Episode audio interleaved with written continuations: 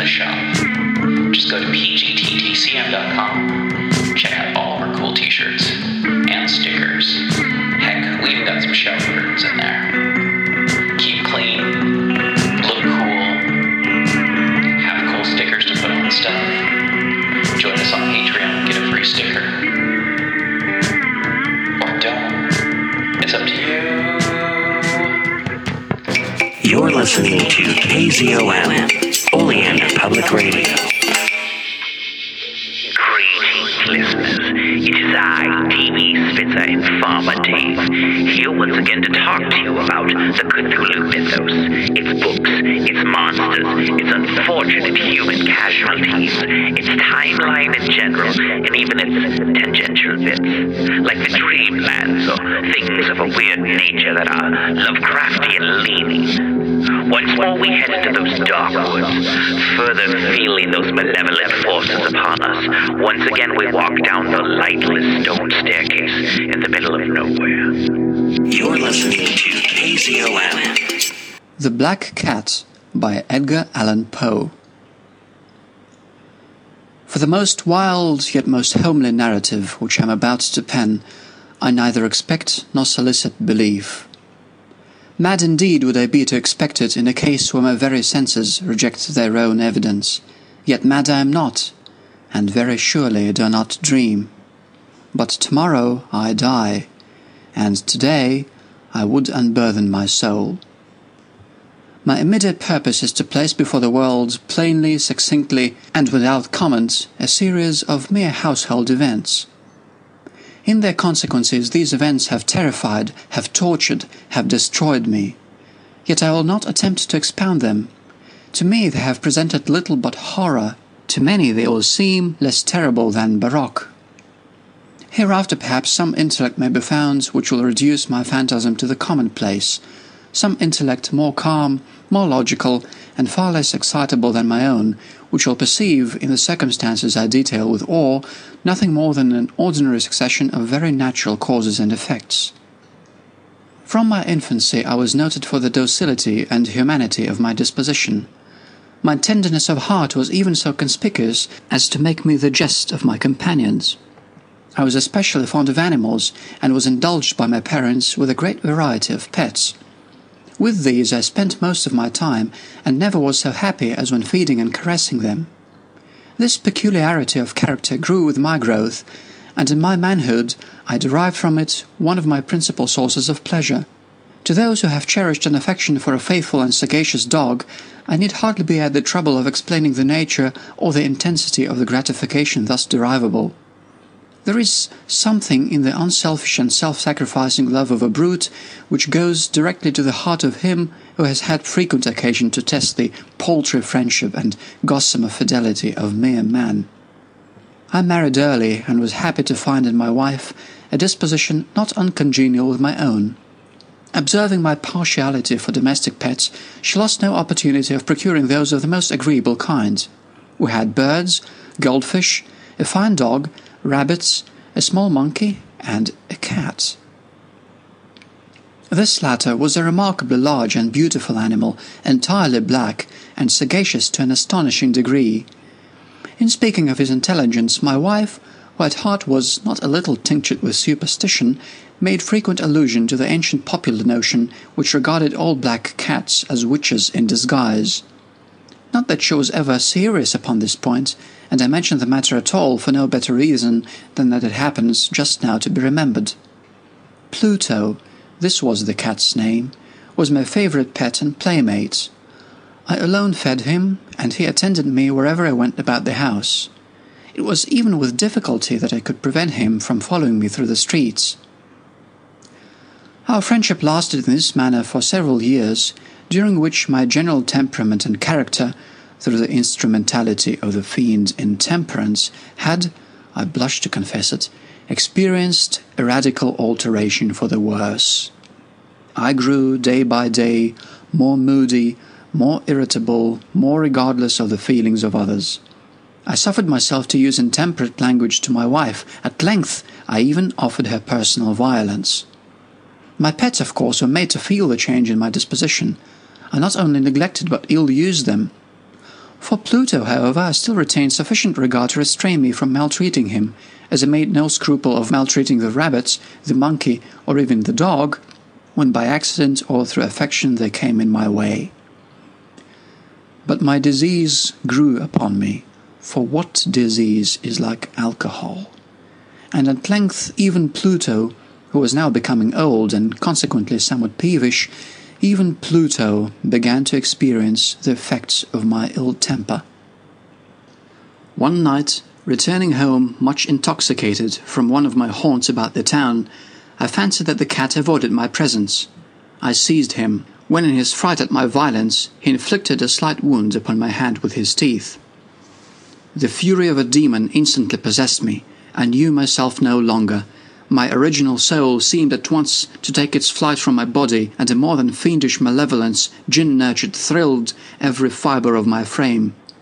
I took from my waistcoat pocket a penknife, opened it, grasped the poor beast by the throat, and deliberately cut one of its eyes from the socket. I blush, I burn, I shudder while I pen the damnable atrocity. When reason returned with the morning, when I had slept off the fumes of the night's debauch, I experienced a sentiment half of horror, half of remorse for the crime of which I had been guilty. But it was at best a feeble and equivocal feeling, and the soul remained untouched. I again plunged into excess and soon drowned in wine all memory of the deed. In the meantime, the cat slowly recovered. The socket of the lost eye presented, it is true, a frightful appearance, but he no longer appeared to suffer any pain. He went about the house as usual, but, as might be expected, fled in extreme terror at my approach.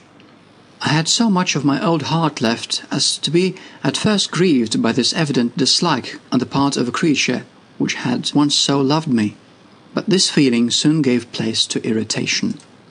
And then came, as if to my final and irrevocable overthrow, the spirit of perverseness. Of this spirit, philosophy takes no account. Yet I am not more sure that my soul lives than I am that perverseness is one of the primitive impulses of the human heart, one of the indivisible primary faculties or sentiments which give direction to the character of man. Who has not a hundred times found himself committing a vile or a silly action for no other reason than because he knows he should not? Have we not a perpetual inclination in the teeth of our best judgment to violate that which is law merely because we understand it to be such? This spirit of perverseness, I say, came to my final overthrow. It was this unfathomable longing of the soul to vex itself to offer violence to its own nature, to do wrong for the wrong's sake only, that urged me to continue and finally consummate the injury I had inflicted upon the unoffending brute. One morning, in cool blood, I slipped a noose about its neck and hung it to the limb of a tree. Hung it with the tears streaming from my eyes and with the bitterest remorse at my heart. Hung it because I knew that it had loved me and because I felt it had given me no reason of offence. Hung it because I knew that in so doing I was committing a sin, a deadly sin that would so jeopardize my immortal soul as to place it, if such a thing were possible, even beyond the reach of the infinite mercy of the most merciful and most terrible God. On the night of the day on which this cruel deed was done, I was aroused from sleep by the cry of fire. The curtains of my bed were in flames. The whole house was blazing. It was with great difficulty that my wife, a servant, and myself made our escape from the conflagration. The destruction was complete. My entire worldly wealth was swallowed up, and I resigned myself thenceforward to despair. I am above the weakness of seeking to establish a sequence of cause and effect between the disaster and the atrocity. But I am detailing a chain of facts and wish not to leave even a possible link imperfect. On the day succeeding the fire, I visited the ruins. The walls, with one exception, had fallen in. This exception was found in a compartment wall not very thick, which stood about the middle of the house, and against which had rested the head of my bed. The plastering had here, in great measure, resisted the action of the fire, a fact which I attributed to its having been recently spread. About this wall a dense crowd were collected, and many persons seemed to be examining a particular portion of it with very minute and eager attention. The words strange, singular, and other similar expressions excited my curiosity. I approached and saw, as if graven in bas relief upon the white surface, the figure of a gigantic cat. The impression was given with an accuracy truly marvelous. There was a rope about the animal's neck. When I first beheld this apparition, for I could scarcely regard it as less, my wonder and my terror were extreme. But at length reflection came to my aid. The cat, I remembered, had been hung in a garden adjacent to the house. Upon the alarm of fire, this garden had been immediately filled by the crowd, by some one of whom the animal must have been cut from the tree and thrown through an open window into my chamber. This had probably been done with a view of arousing me from sleep. The falling of other walls had compressed the victim of my cruelty into the substance of the freshly spread plaster, the lime of which, with the flames and the ammonia from the carcass, had then accomplished the portraiture as I saw it. Although I thus readily accounted to my reason, if not altogether to my conscience, for the startling fact just detailed, it did not the less fail to make a deep impression upon my fancy.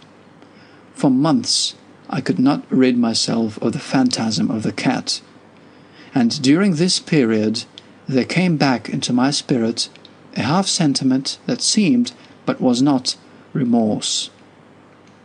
I went so far as to regret the loss of the animal, and to look about me among the vile haunts which I now habitually frequented for another pet of the same species and of somewhat similar appearance with which to supply its place. One night, as I sat half stupefied in a den of more than infamy, my attention was suddenly drawn to some black object reposing upon the head of one of the immense hogsheads of gin or rum which constituted the chief furniture of the apartment. I had been looking steadily at the top of this hogshead for some minutes, and what now caused me surprise was the fact that I had not sooner perceived the object thereupon. I approached it and touched it with my hand.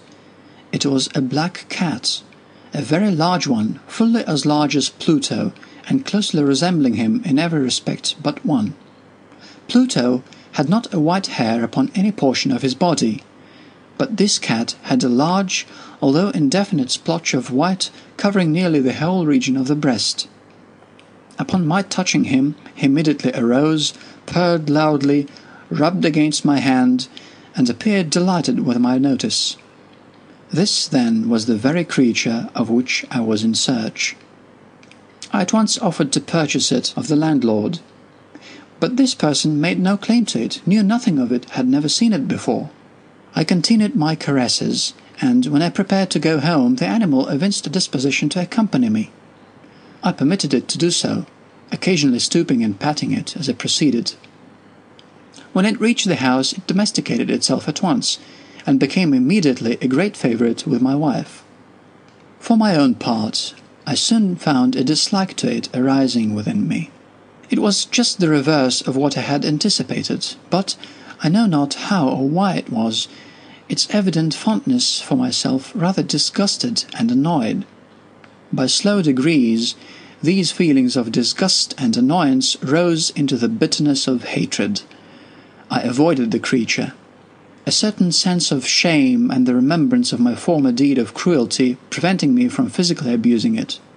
I did not for some weeks strike or otherwise violently ill use it, but gradually, very gradually, I came to look upon it with unutterable loathing, and to flee silently from its odious presence as from the breath of a pestilence. What added no doubt to my hatred of the beast was the discovery, on the morning after I brought it home, that, like Pluto, it also had been deprived of one of its eyes. This circumstance, however, only endeared it to my wife, who, as I have already said, possessed in a high degree that humanity of feeling which had once been my distinguishing trait, and the source of many of my simplest and purest pleasures. With my aversion to this cat, however, its partiality for myself seemed to increase. It followed my footsteps with a pertinacity which it would be difficult to make the reader comprehend. Whenever I sat, it would crouch beneath my chair or spring upon my knees, covering me with its loathsome caresses. If I rose to walk, it would get between my feet and thus nearly throw me down, or fastening its long and sharp claws in my dress, clamber in this manner to my breast. At such times, although I longed to destroy it with a blow, I was yet withheld from so doing, partly by memory of my former crime, but chiefly, let me confess it at once, by absolute dread of the beast. This dread was not exactly a dread of physical evil, and yet I should be at a loss of how otherwise to define it. I am almost ashamed to own, yes, even in this felon's cell, I am almost ashamed to own that the terror and horror with which the animal inspired me had been heightened by one of the merest chimeras it would be possible to conceive. My wife had called my attention more than once to the character of the mark of white hair of which I have spoken, and which constituted the sole visible difference between the strange beast and the one I had destroyed. The reader will remember that this mark, although large, had been originally very indefinite, but by slow degrees, degrees nearly imperceptible, and which a long time my reason struggled to reject as fanciful, it had, at length, assumed a rigorous distinctness of outline. It was now the representation of an object that I shuddered to name, and for this, above all, I loathed and dreaded and would have rid myself of the monster had I dared. It was now, I say, the image of a hideous, of a ghastly thing, of the gallows. O mournful and terrible engine of horror and of crime, of agony and of death. And now was I indeed wretched beyond the wretchedness of mere humanity and a brute beast whose fellow I had contemptuously destroyed, a brute beast to work out for me, for me, a man fashioned in the image of the high God, so much of insufferable woe. Alas, neither by day nor by night knew I the blessing of rest any more. During the form of the creature left me no moment alone and in the latter I started hourly from dreams of unutterable fear to find the hot breath of the thing upon my face and its vast weight, an incarnate nightmare that I had no power to shake off, incumbent eternally upon my heart. Beneath the pressure of torments such as these, the feeble remnant of the good within me succumbed. Evil thoughts became my sole intimates, the darkest and most evil of thoughts the moodiness of my usual temper increased to hatred of all things and of all mankind, while from the sudden, frequent, and ungovernable outbursts of a fury to which I now blindly abandoned myself, my uncomplaining wife, alas, was the most usual and the most patient of sufferers.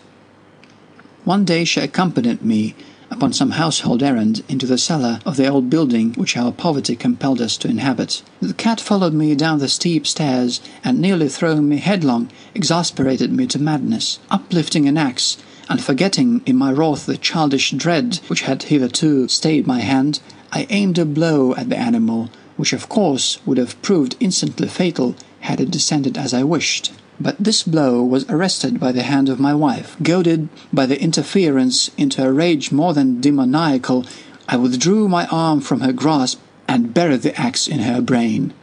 She fell dead upon the spot without a groan. This hideous murder accomplished, I set myself forthwith, and with entire deliberation, to the task of concealing the body.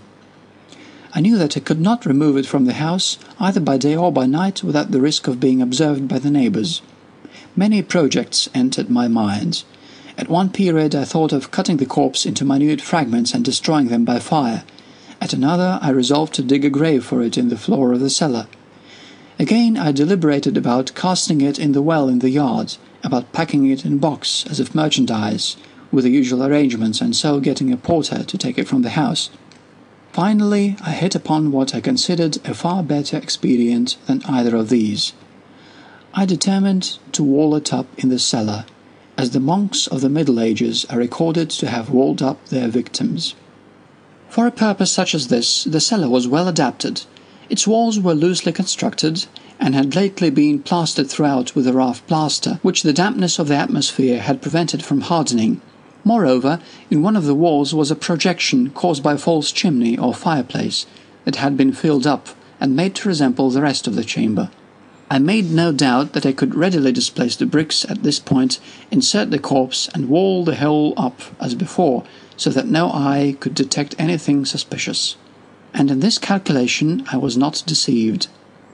By means of a crowbar, I easily dislodged the bricks and having carefully deposited the body against the inner wall, I propped it in that position, while with little trouble I relaid the whole structure as it stood before.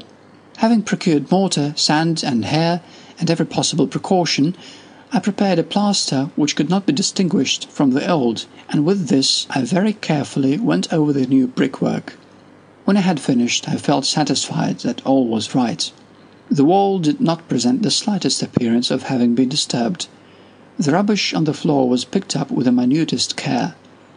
I looked around triumphantly, and said to myself, Here at last, then, my labour has not been in vain. My next step was to look for the beast which had been the cause of so much wretchedness, for I had at length firmly resolved to put it to death.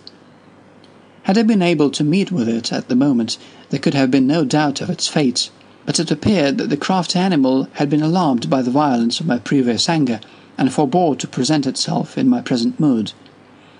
It is impossible to describe or to imagine the deep, the blissful sense of relief which the absence of the detested creature occasioned in my bosom. It did not make its appearance during the night, and thus, for one night at least, since its introduction into the house, I soundly and tranquilly slept. I slept even with the burden of murder upon my soul. The second and the third day passed, and still my tormentor came not. Once again I breathed as a free man. The monster in terror had fled the premises forever. I should behold it no more. My happiness was supreme. The guilt of my dark deed disturbed me but little. Some few inquiries had been made, but these had been readily answered. Even a search had been instituted, but of course nothing was to be discovered.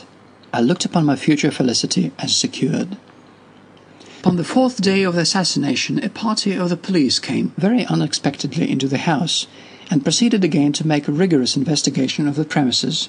Secure, however, at the inscrutability of my place of concealment, I felt no embarrassment whatever.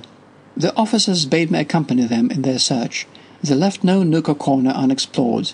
At length for the third or fourth time they descended into the cellar. I quivered not in a muscle. My heart beat calmly as that of one who slumbers in innocence. I walked the cellar from end to end. I folded my arms upon my bosom and roamed easily to and fro. The police were thoroughly satisfied and prepared to depart.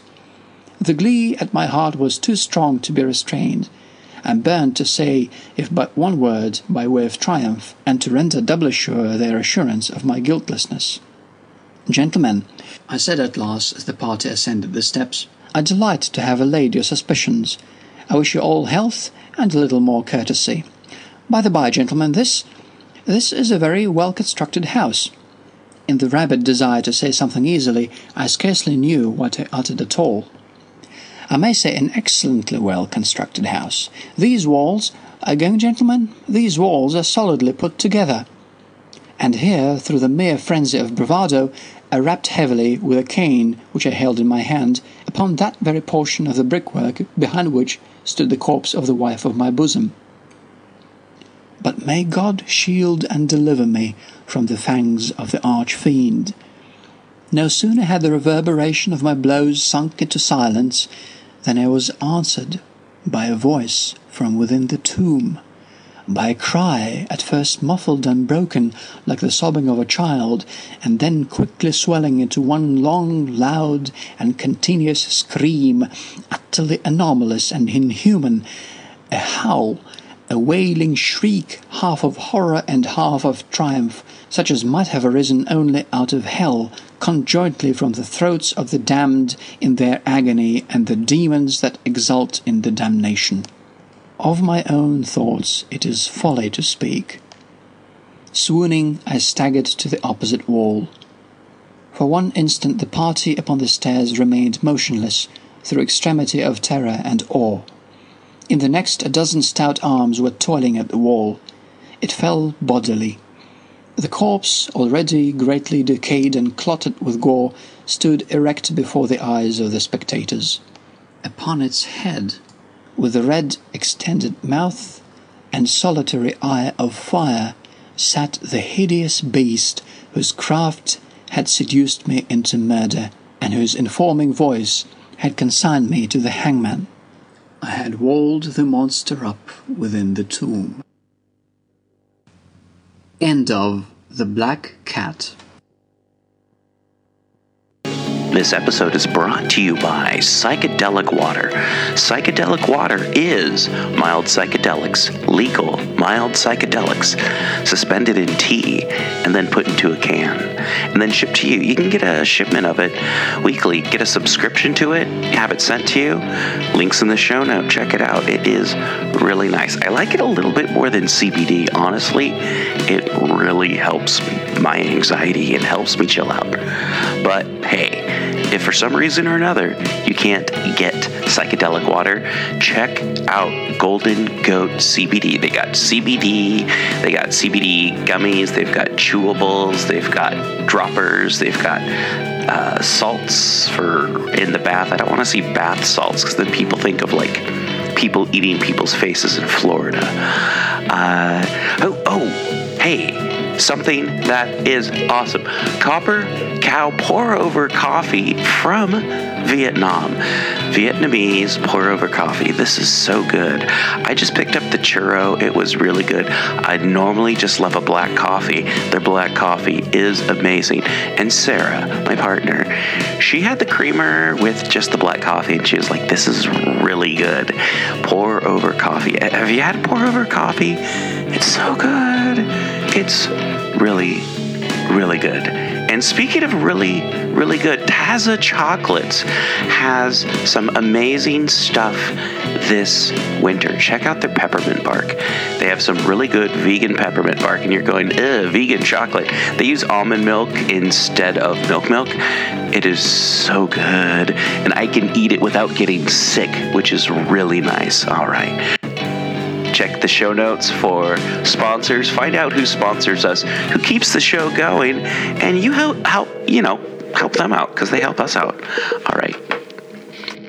Thank you once again for listening to People's Guide to the Cthulhu Mythos. You can help show your support by going to the show notes and following any of the links that'll tell you how to support the show how to support our guests. And thank you to all of our guests who you can find in the show notes. Rate, review, subscribe, and remember, patrons get priority access to asking us questions, suggesting topics, even, I don't know, uh, submitting stuff. Actually, you don't have to be a patron to submit anything. That's how Dave got on the show, and that's how you can get on the show too.